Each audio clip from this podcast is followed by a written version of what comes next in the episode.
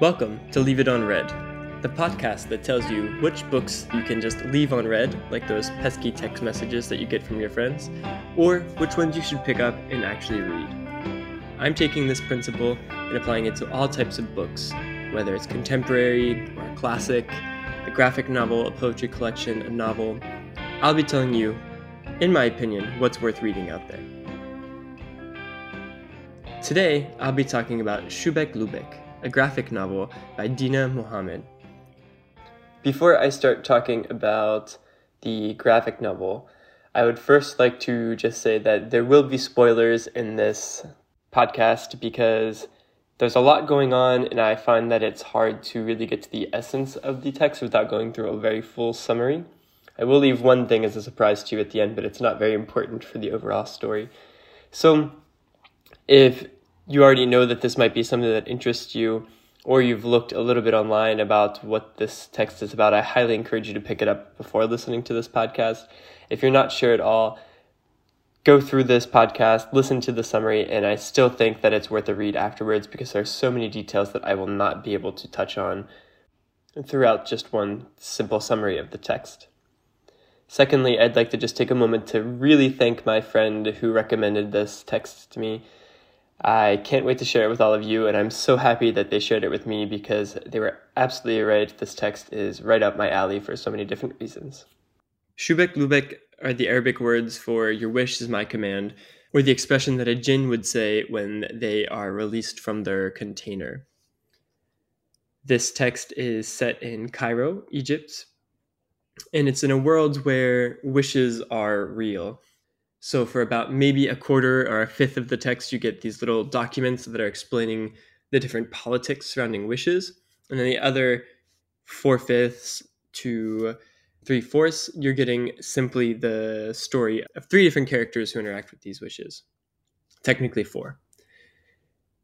There are four characters, but there are only three parts of the text because the last part interacts with two people who are actually present throughout the entire narrative but the last part focuses on both of them. So I'll get into that more in a second. Wishes are broken down into different classes. So there's third class wishes, second class wishes, and first class wishes. De Lesseps, the third class wishes, are actually named after Ferdinand de Lesseps. As you'll see as I explain through the text a bit more, this text is very critical about the world and society and classes in particular naming this after the Comte de Lesseps, Ferdinand de Lesseps. The idea is to punch a little bit at what's going on. So, de Lesseps, for those who do not know, is the French diplomat that developed the Suez Canal, joining the Mediterranean and the Red Sea, which, of course, the idea was to reduce sailing time between Europe and East Asia. Of course, this is also an area of conflict for Egypt we have a French outside influence directing the project, Egypt being under British occupation and French occupation throughout their history. And interestingly enough, I think this is where the kind of jab comes in. De Lesseps tried to complete the Panama Canal after he completed the Suez Canal.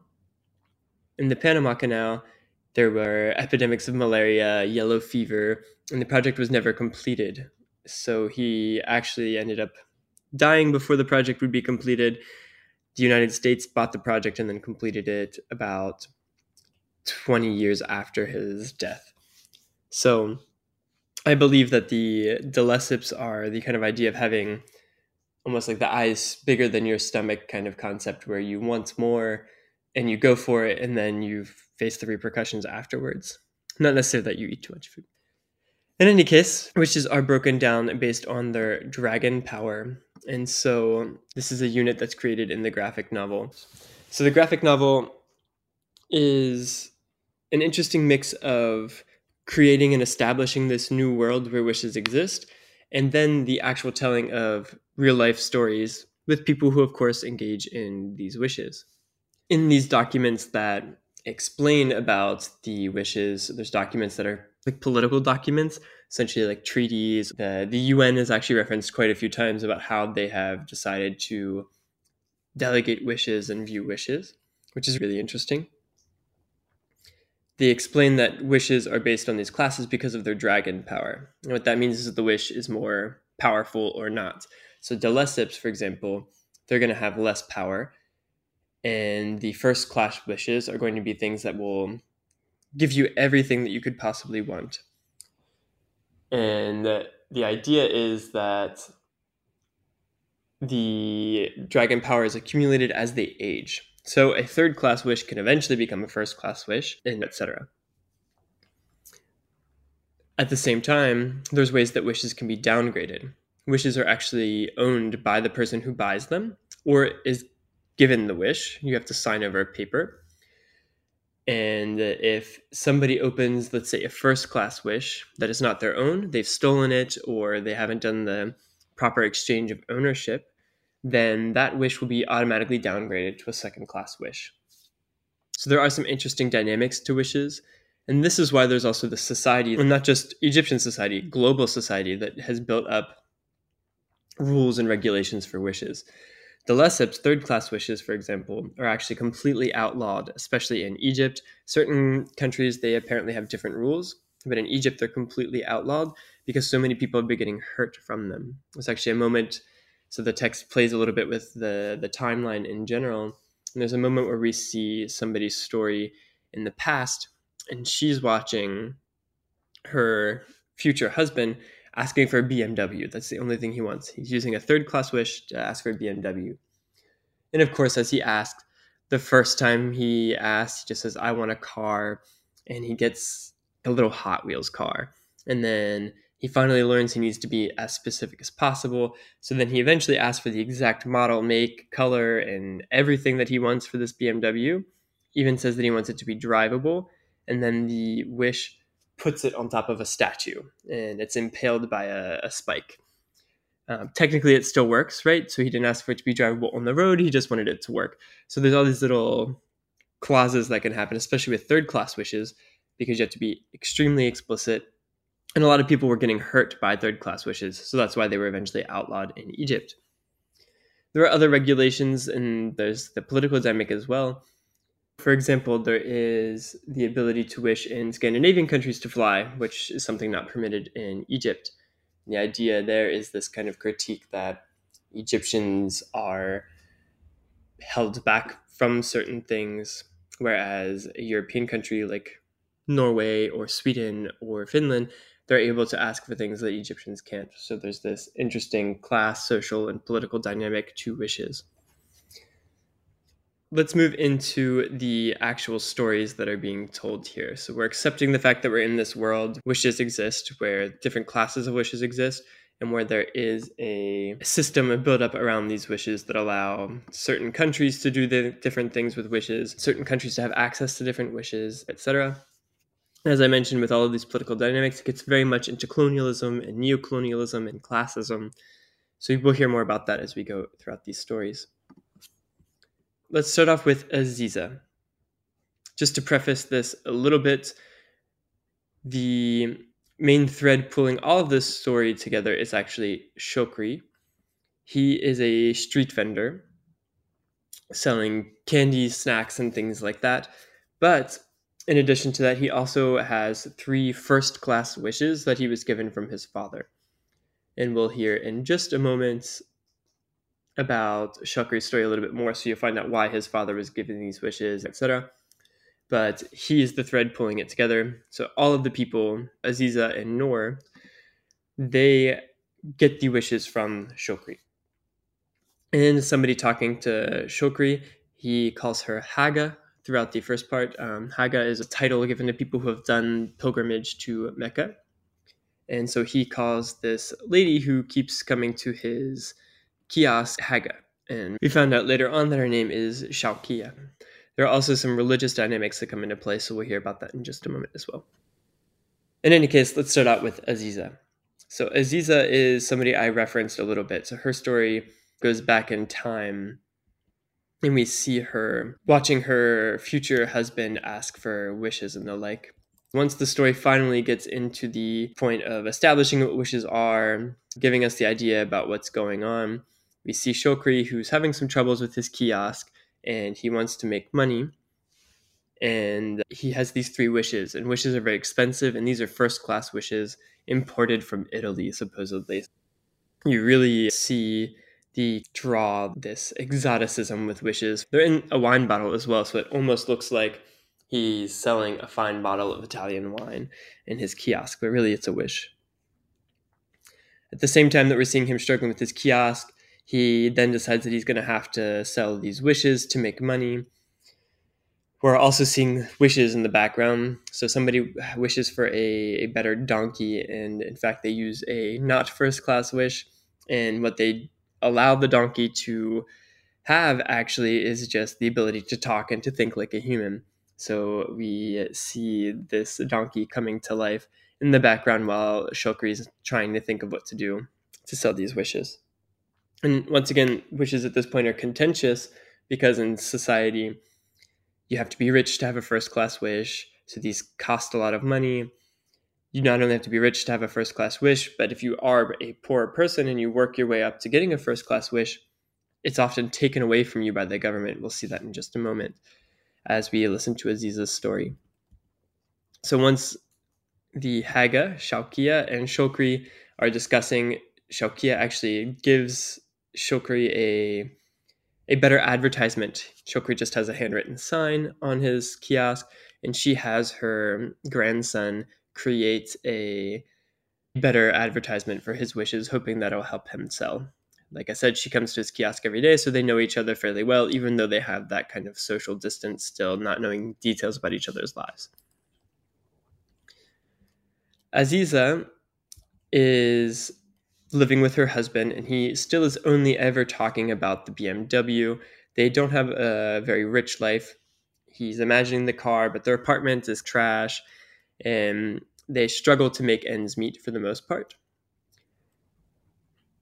Once he passes, for example, and I'll explain how that happens, she's completely left without any savings, without any ability to sustain herself. So then she has to go to work maybe not necessarily extremely poor, but without his income and they don't have any savings left, as Aziza is forced to go into the workforce.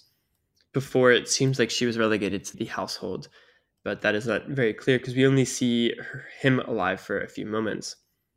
He is eventually on the phone with Aziza. They're in a fight, and he's trying to apologize and as he steps out into the street talking to Aziza, he's hit by a car and he passes away. Once again, so Aziza goes into mourning and then she goes into the workforce trying to make ends meet. And of course, she's very poor. We then get the backstory of how she met Abdo, her husband, as a teenager. And we find out that Aziza was always depressed and always in her own space away from others.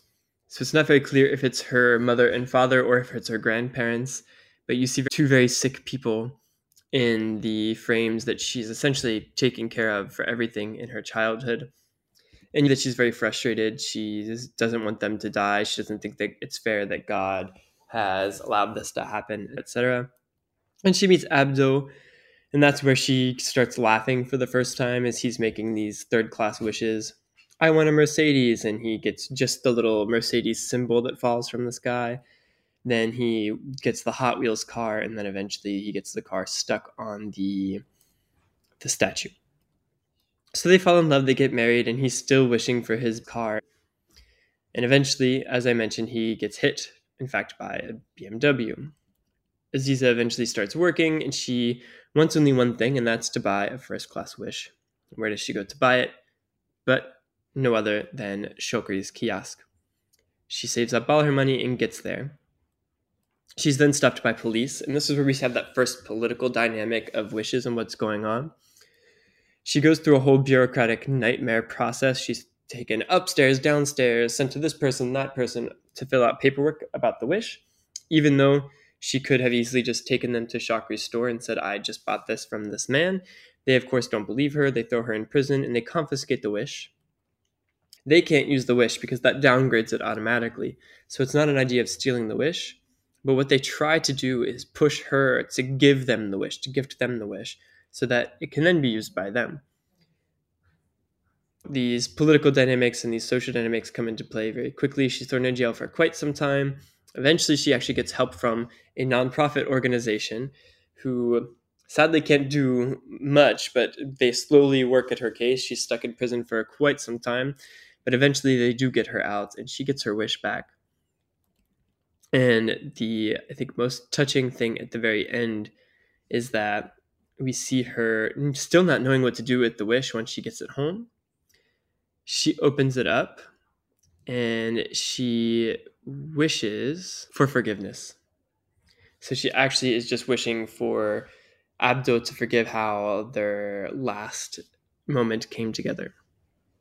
So you think that maybe she would wish for money, she would wish for a house, maybe even if she wanted to memorialize Abdo, maybe a BMW, right? Something. But no, she wishes for forgiveness. And that's very important because, as I mentioned, we have all of these kind of background things going on, all these vain wishes, all of these, I want this, I want that. And you have a person who is extremely poor, who's been in jail, and all that she wants is peace in her soul. So there's this dynamic of wishes can actually be a very good and powerful thing for people, but it's often abused. All right, so then we get into Noor's story, and I'm breezing through these very quickly because there's so many little details in this. So each part is actually introduced by, once again, Shokri and Haga or Shaukia. We often see the donkey as well going in the background some comedic relief, as they're very serious subjects treated by this graphic novel. Noor is a young university student. It seems like he has everything going well for him. He starts off at a cafe with his friends, they're talking, having a good time. Everything seems great. But then slowly we see that Noor is suffering from a very strong depression and mental illness at the university, also something extremely important, he studies wish philosophy. And so we see him going to classes a few times, and you get some ideas about the ethics behind wish making and how wishes work and things like that, which is interesting. But I think the thing that's even more interesting is that he doesn't necessarily know how to go about the wish making process, even though he does this study, because just like many philosophies and many things related to ethics and morals, there's not really a clear answer. So we'll get into more of that in a bit.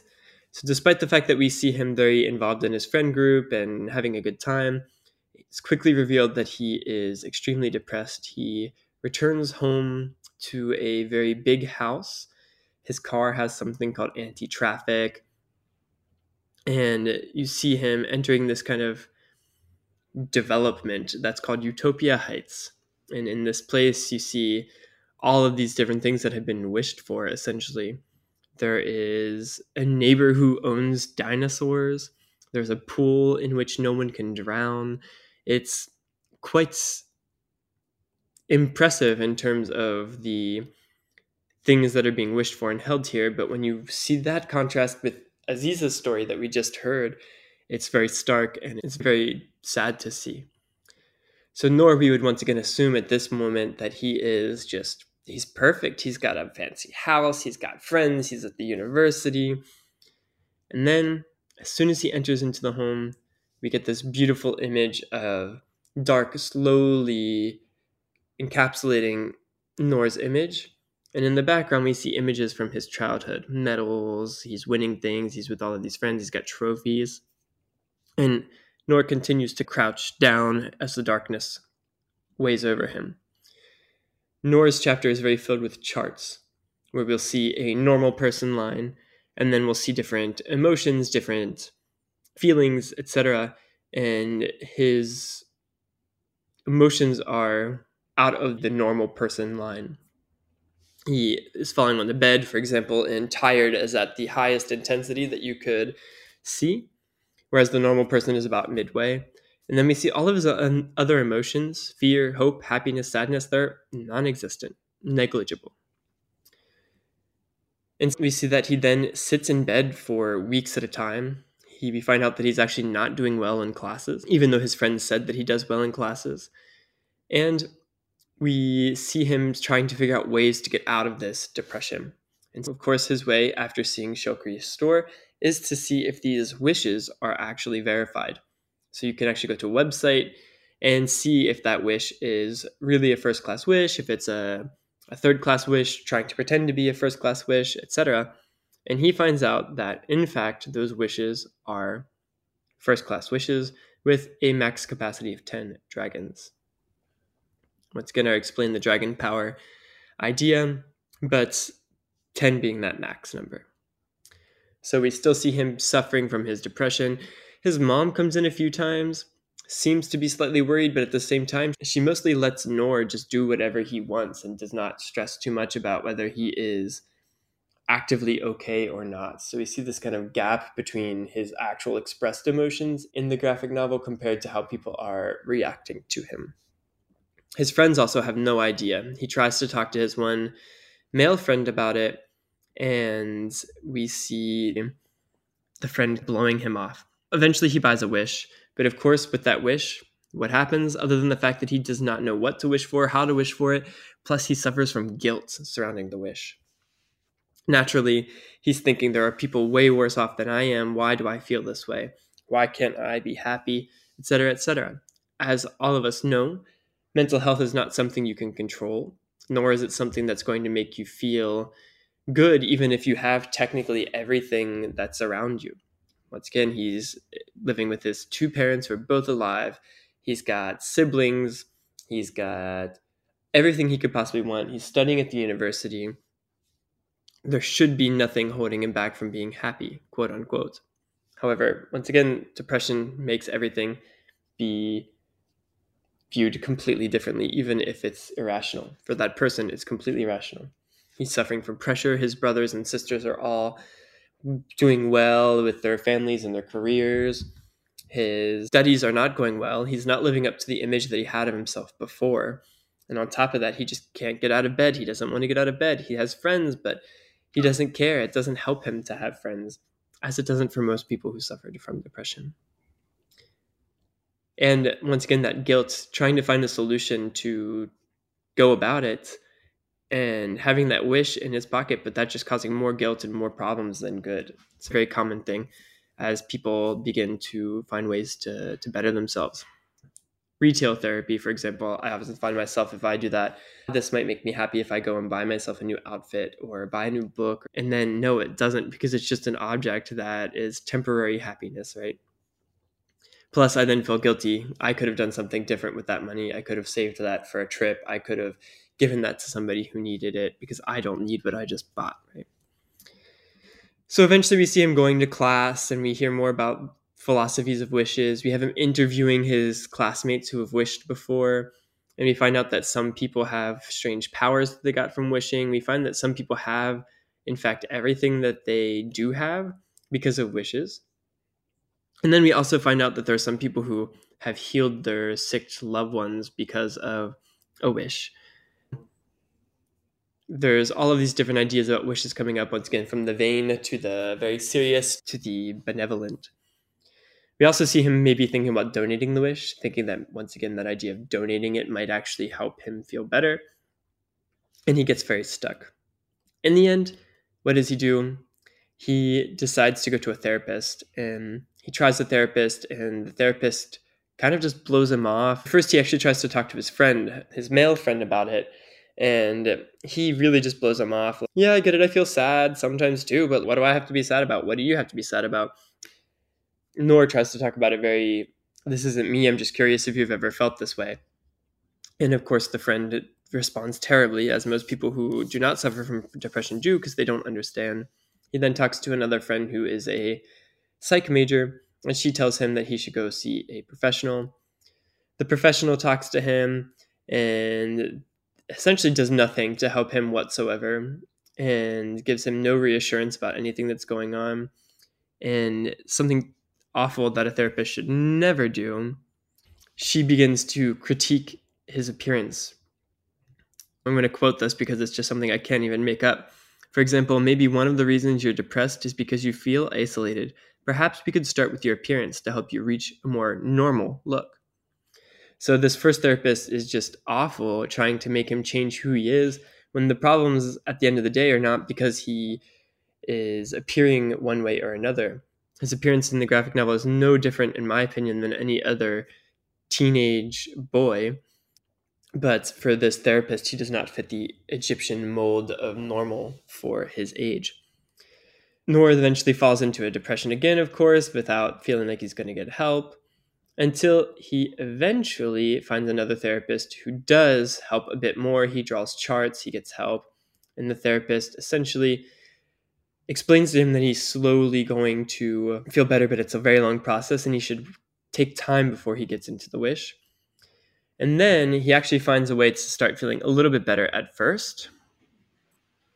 He hears about Aziza being in prison for the wish, and he actually goes out of his way to contact the nonprofit. And so we find out later on that it's actually he who contacted the nonprofit to go help Aziza and get her out of prison. So these stories interweave a lot. And once that happens, he starts to feel a lot better. He starts to get back on track. And of course, as depression always does, it does slowly come back down. He gets a, a bad grade on an assignment, for example, and then he stumbles back and falls again. He finally gets to the moment where he's still in therapy, he's still getting help, he's still helping himself, etc. He tries to give the wish back, and eventually he finally knows what he wants to wish for. He wishes that he's always able to help himself when he needs to. And what this essentially allows him to do, it allows him to better rationalize things of what's going on. It allows him to always find a way to get himself out of any kind of depressive slump that he has. And we see him at the end in clothes that make him happy. He's out and about doing things. We maybe see him still suffering. He gets a bad grade on an exam. And yeah, that maybe initial shock about what happened. But then afterwards, he says, you know what? It's fine. I'll be fine. So he always allows himself to get out of these depressive slumps. Of course, many of us wish that there were wishes to to help us get out of these slumps, but for Noor he's able to do it, and he makes in the end a very intelligent wish to allow himself to stop riding the roller coaster of depression that we see him going through from being stuck in bed for months to being super productive and getting all these things done and interacting with people and having friends to then being stuck back in bed. So he eventually finds a way to to normalize his depression for himself through this wish. All right, so we then once again have some more political documents in between each chapter, and we see that the laws come up, the different restrictions, etc. In this last part, we get Shokri and Shaukia, or Haga's story, this is where we find out how Shokri actually gets the wishes. It's actually his father. In a time when explorers were coming to Egypt to discover the treasures and take them back to their own countries, steal the cultural heritage of Egypt, we see Shokri's father leading an Italian explorer into a chamber filled with bottles lined up along the walls. And we find out after the Italian explorer sends Shokri's father way, we find out that these are all bottles of wishes that he's going to take back with him to Italy. And instead of gifting Shokri's father a lot of wishes, he gives him three and says it won't matter anyway because Egyptians don't like wishes. Which, in this case, we do see Shokri's father who absolutely hates wishes. He thinks that they're evil, they're against God, and we find that there's actually a whole undercurrent of philosophy surrounding religion and wishes. I know that this graphic novel maybe seems complicated, but it's so interesting and so connected. And it is 550 pages. So you do have a lot to, to wade through, and it does make a lot more sense as you're reading and getting all the details. So we finally get to this very ending chapter where we find out there's the wish philosophy, there's different rules and regulations going around all of it, and then we see an Islamic expression of anti wish so we do have this idea that the Shokri's father, for example, is extremely against wishes. And of course, that also infiltrates into Shokri's ideals and philosophies. Shokri does not touch these wishes. He feels guilty for even selling them to people. Shokri's father gets the wishes from an Italian explorer. He should have gotten many more, but because of Egyptians' lack of enjoyment of wishes and because of the greediness of the explorer, we see Shokri's father getting three wishes, which he holds on to and absolutely does nothing. Their village is eventually being taken over by people who want to come in and exploit the natural resources. And rather than use a wish, Shokri's father says, That's fine. We'll take our resources, we'll take our wealth, and we'll go somewhere else. And that's when his father moves the whole family to Cairo. And in Cairo, he buys a kiosk, a couple other shops, and things like that. And it is Shokri, as the oldest son's responsibility, to take care of his mother once his father passes, as well as his brothers and all of the businesses. With that, of course, come the wishes. And Shokri eventually does fall on some hard times. Things are expensive, things aren't going well in Egypt. His brothers are all getting married and they're all needing money. He eventually gets married and has kids. And so we see him starting to have to sell some of the businesses and we see him starting to fit to worry about money a lot. And that's when we have this decision to actually end up selling the wishes, which he does not sell very fast. It takes a long time for him to sell the first wish, an even longer time in between the first and the second wish. And then finally, we see him at the very end trying to sell this last wish, and he doesn't know what to do with it. He just wants rid of it. It grinds at his soul. At the same time that we have all of Shokri's backstory, we have Shaukia's story. So we find out that Shaukia is actually very sick. We didn't know this before, but because she comes to Shokri's kiosk every day, they eventually get talking about life, and we find out that Shaukia is actually suffering from some kind of cancer. And we find out because she comes one day with her grandchild, who eventually yells at her for buying cigarettes. And Shokri's like, why wouldn't she be able to smoke? And then the child expresses that she has cancer and shouldn't be smoking, etc. We then get a glimpse into Shaukia's story. In fact, she's not a Haga. She's a Coptic Christian who moved from Upper Egypt to Cairo slowly but surely. She was in charge of a very well known fabric shop and she built this entire empire for her whole family. And she's very much the rock of the family, for lack of a better word. She brings everybody around her, she tries to do good, she helps everyone out. And she's even trying to help out Shokri about what he should do with this wish. Shokri refuses to use it himself. He tries to donate it. He tries to to find other ways to get rid of it. He actually runs past Aziza in the nonprofit because Aziza starts volunteering at the nonprofit. And he's there to try to give the wish. And the nonprofit says, We're actually not in business anymore because we aren't getting funding and we, we can't do anything anymore to help people. And so they're shutting their doors down. And so they refuse the wish. And because of new regulations, it's actually extremely difficult to give anybody, let alone a nonprofit, a wish. So, of course, he leaves upset and says hi to Aziza and sees that she's doing well, which is the first kind of moment where you see him maybe thinking, okay, maybe wishes aren't bad. She looks very good and she used a wish. And then we start seeing some more little insights into old videos of imams talking about wishes and that they shouldn't be used. And we see Shokri finally seeing some inspiration and hope in these very old videos and some of these more extremists, like wishes are very against God's will and things like that. And we see this generational divide come in. Shokri's daughter is in the living room discussing things with him and she says, "Ah, like this is old, outdated information. What are you doing?" And he says, "No, this is exactly right." And she explains that there are a ton of other videos that explain other ways and other philosophies. And we actually see him getting on YouTube to watch a couple of videos, and he gets super angry and frustrated about it. We then see him interacting with Noor again, who comes to the shop, and he sees once again that Noor has changed drastically since actually making his wish. He remembers in the this little cartoonish graphic, "I don't deserve this wish," and he's crying. Noor's crying in front of um, Shokri's kiosk, and then at this point, when Shokri is seeing him, he's happy, he's smiling, he's thanking Shokri for all of these things.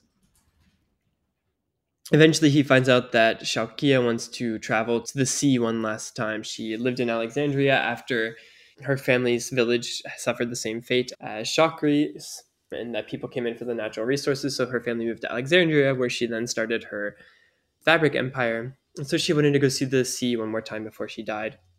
Shokri takes the bottle and demands that she uses it to heal herself. Once again, he won't use the wish himself, but he demands that she do it. And eventually he goes to use the wish. He actually is going to open the wish himself and he's going to wish that she live because she he sees how important she is for so many people. She smacks the wish out of his hand, and she goes on a very long story. We actually find out that while her story is true, it's only one of the two lives that she's lived. She grew up in a village where there are a lot of neighboring villages, but they didn't necessarily get along. And people would actually use wishes to, if there was a dispute between one village and another, they would actually use wishes to attack the other village. And it was oddly enough with dragons. And this is where we get the idea of dragon power coming in. One day, somebody uses a second class wish to have a dragon attack her village. And she gets stuck in the middle of it, of course. There's fire everywhere, there's destruction everywhere.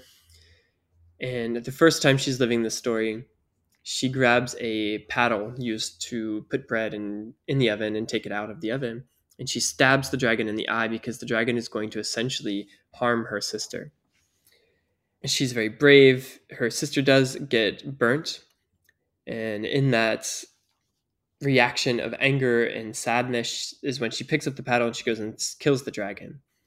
She's, of course, rewarded all of these things. She gets a wish, which she doesn't use. Her Coptic Christian upbringing doesn't necessarily want her to not use wishes, but at the same time, she's seen all this destruction caused by them, and her family is encouraging her just to keep it for a bad time you never know.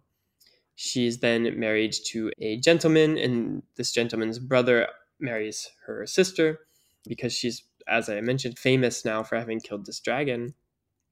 And of course, with the marriage comes the wish, but because the wish is Shaukia's, the husband can't just take it and use it. It would kill the wish. So the husband essentially puts the wish in a safe. And they don't really get along. She hates her husband. And they eventually start tolerating each other. But maybe that's even too nice of a term. Eventually, she gets pregnant. She has two kids. And her husband, because he's awful at what he's doing, he crashes his family's business that was doing really well up until he took over. Her kids are famished. They're getting parasites from playing in the Nile. Her husband's doing nothing at all um, except trying to get her to use the wish. And she's working so much trying to make ends meet. Eventually, because her kids keep getting sick, she keeps taking them to the doctor to have these parasites removed. And eventually, they end up suffering from some kind of liver or kidney failure that turns their eyes yellow and it's not pretty. And they do eventually die. And at this point, her husband has left her. She's aged a lot because of all the hard work she's done. Her husband leaves her because he thinks that she's being selfish for not using the wish. And then she, of course, screams, I don't use this wish because you're going to just crash the business again anyway. Her husband comes back to her after her kids pass away and he tries to apologize. And she picks up a knife and kills him. She then takes the key she goes to the safe, gets out the wish, and she uses it to go back in time. She goes back to the night when the dragon attacked the village, and because she remembers all that has just happened, she knows that when she goes back, she's going to live out the moment differently. And she ends up not killing the dragon. She lets the dragon live. It actually doesn't live that long because it's a second class wish, so it actually dies pretty quickly nobody's harmed in the village. The village is completely destroyed, and her family has to move to Alexandria. So essentially, she restarts her timeline. And we see her now coming to Cairo, where she has met Shokri, and their timelines mix. And she refuses to use the wish because she already had her wish granted, and that she still lives with that regret of not having her kids with her there today. But she's also at the same time so happy with the timeline that she's created afterwards, knowing that when she does die, she'll see her children who passed away, if God wishes, in heaven. That's why she doesn't want the wish to be used on her. One, she doesn't feel like she deserves it because she was already selfish with wishes. And two, because she wants to go reunite with her dead children in the timeline that ended up being erased. So we see a lot of different ideas and philosophies on these wishes, a lot of political aspects with these wishes. Strangely enough, with all of these dynamics going on, the political takes a big backseat, and we see just how humans interact with wishes in the world and how these dynamics affect everyday people. in different regards.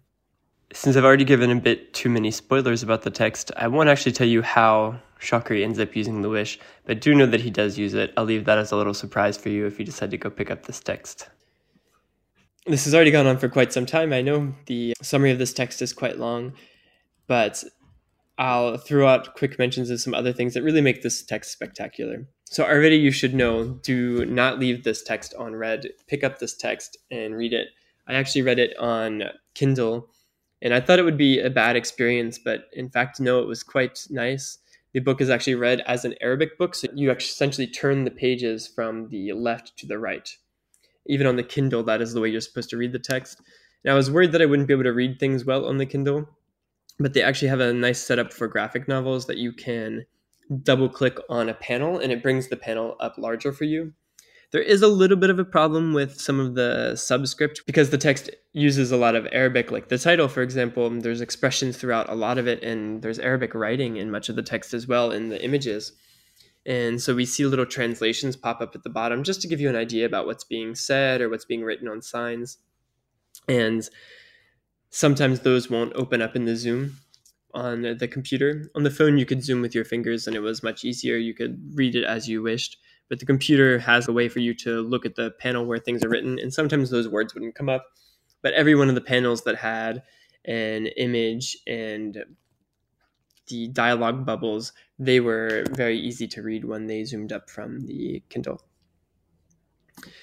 The graphics in the text, there's actually a mix. Most of it is in black and white, and then the introduction parts and all the parts that are about the laws surrounding the wishes because they're like little infographics that are distributed throughout the world essentially they they're in color and the color images are quite striking it's very beautiful you get a better idea about how the things are displayed for example you see the immensity of cairo and all of its kind of grays and browns and then you see all of these advertisements and then you see Shokri's kiosk in fact in all of these colors and many of the advertisements are actually there to try to sell you wishes. When we are getting the kind of introduction, we actually get a little TV screen that has a ad about wishes and the harm that can be done with wishes. And so you get this kind of old TV screen kind of commercial. It really puts you into that mode of that I'm watching something. And the color really adds to that. In the black and white parts, it doesn't bother me that it's in black and white. It does take away a little bit from the images. However, I will say that the black and white does a nice job of encapsulating much of the emotion of these characters, as color is typically a little bit happier in my view, anyway. And all of these characters have fairly tragic stories, and seeing Aziza going through her mourning process would not be the same if it were in color. Seeing Noor go through his depressions once again, we have that black encroaching on his body as he's walking back to his bedroom. That would not have been the same if that were in color. So I really think that the black and white is actually very effective for the emotions of these stories. And the moments that are in color just make the entire graphic novel very beautiful in those moments. Beyond these moments of color and things like that, of course, it is a graphic novel, so it does read rather quickly, despite it being 550 pages, as I mentioned. But these brochures about the politics and the history of wishes slow you down a lot because there's a lot more text on the page. And it's actually quite interesting because we see, as I mentioned, we talked about the Lesseps. There's all these like social critiques and colonial critiques added into what's going on. And you see a big some people will call it first world, third world dynamic. Some people might call it east and west. Whatever term you'd like to employ there, I try to avoid the east and west. But you see this big dynamic between so called developed countries from Europe and the United States having access to wishes in different ways and having laws around wishes in different ways that protect essentially richer folks and allow more access in freer countries. And then we see the kind of reverse in Egypt. Oh, there's too many third class wishes here. We can't have people wishing for things all the time. Essentially, holding people back, making wishes inaccessible in Egypt, holding people back from perhaps advancing, perhaps healing themselves from certain things. But we also have really important explanations why can't somebody just wish for world peace? The power of the wishes cannot allow world peace to exist forever. They explain that there is only a duration of world peace that can happen. And in fact, only the United Nations can then wish for things to help with conflict in the economy and things like that. So once again, we see this kind of gatekeeping idea. Only this specific political body can make wishes for that purpose, and they decide whether it's allowable or not, et cetera, et cetera. So we get some really interesting dynamics at play that are much more critical than we would think, especially in a graphic novel. We see some aspects of gender coming into play too, as I mentioned. We have Aziza, who's relegated to the home, for lack of a better word, until we eventually see her having to come out and having to work. And then we see her living a completely different life. And then we have strong women like Aziza and Shaukia who show that there's a completely different mode of life for women who are strong and powerful. However, at the same time, we often see that relegated to the sides. And it also shows that, once again, privileges might give you things that you need, but it doesn't necessarily fulfill you. We also know that all places around the world have issues. Setting this in Egypt and exposing these issues is very revealing of the international dynamics that affect countries. And then we have Noor's story that allows everyone to realize that Noor, once again, also from Egypt, but you could place Noor anywhere else. It's actually often said many times in the text, his friends, the doctor, even, they state that depression is a quote unquote Western problem. It's a problem of the United States, it's a problem of Europe where people are just, they need to have a reason to be sad. And obviously, Noor reveals that first off, people everywhere can suffer from mental health issues.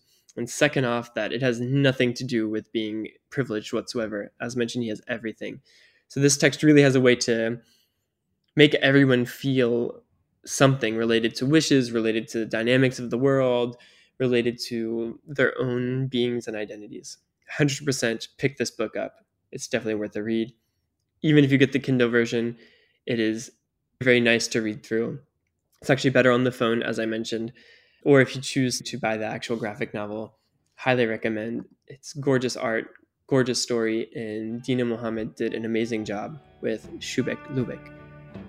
Thank you so much for listening to this podcast, Leave It On Read, where I tell you which books are worth picking up or which ones are worth ignoring, like those pesky messages that keep popping up on your phone. Just to give a little recap, two weeks ago I talked about Kate Tempest's Brand New Ancients, which I also think that you should not leave unread. This week we've talked about Shubeik Lubeik by Deena Mohamed, another text you should not leave unread. Pick this one up as well and read it. I'm not sure what's going to happen next week as I often read these texts just before doing the recording, but if anybody has any recommendations on texts that I should read, please put them in the comments. It would also be great if you could comment your thoughts or ideas about what would make this podcast better. Or if you think it's going well so far, Feel free to like, share, or leave a comment of support. I would love to hear your thoughts. I would love to hear if you've read this text, what you're thinking about it as well. Thanks again for listening, and have a wonderful day.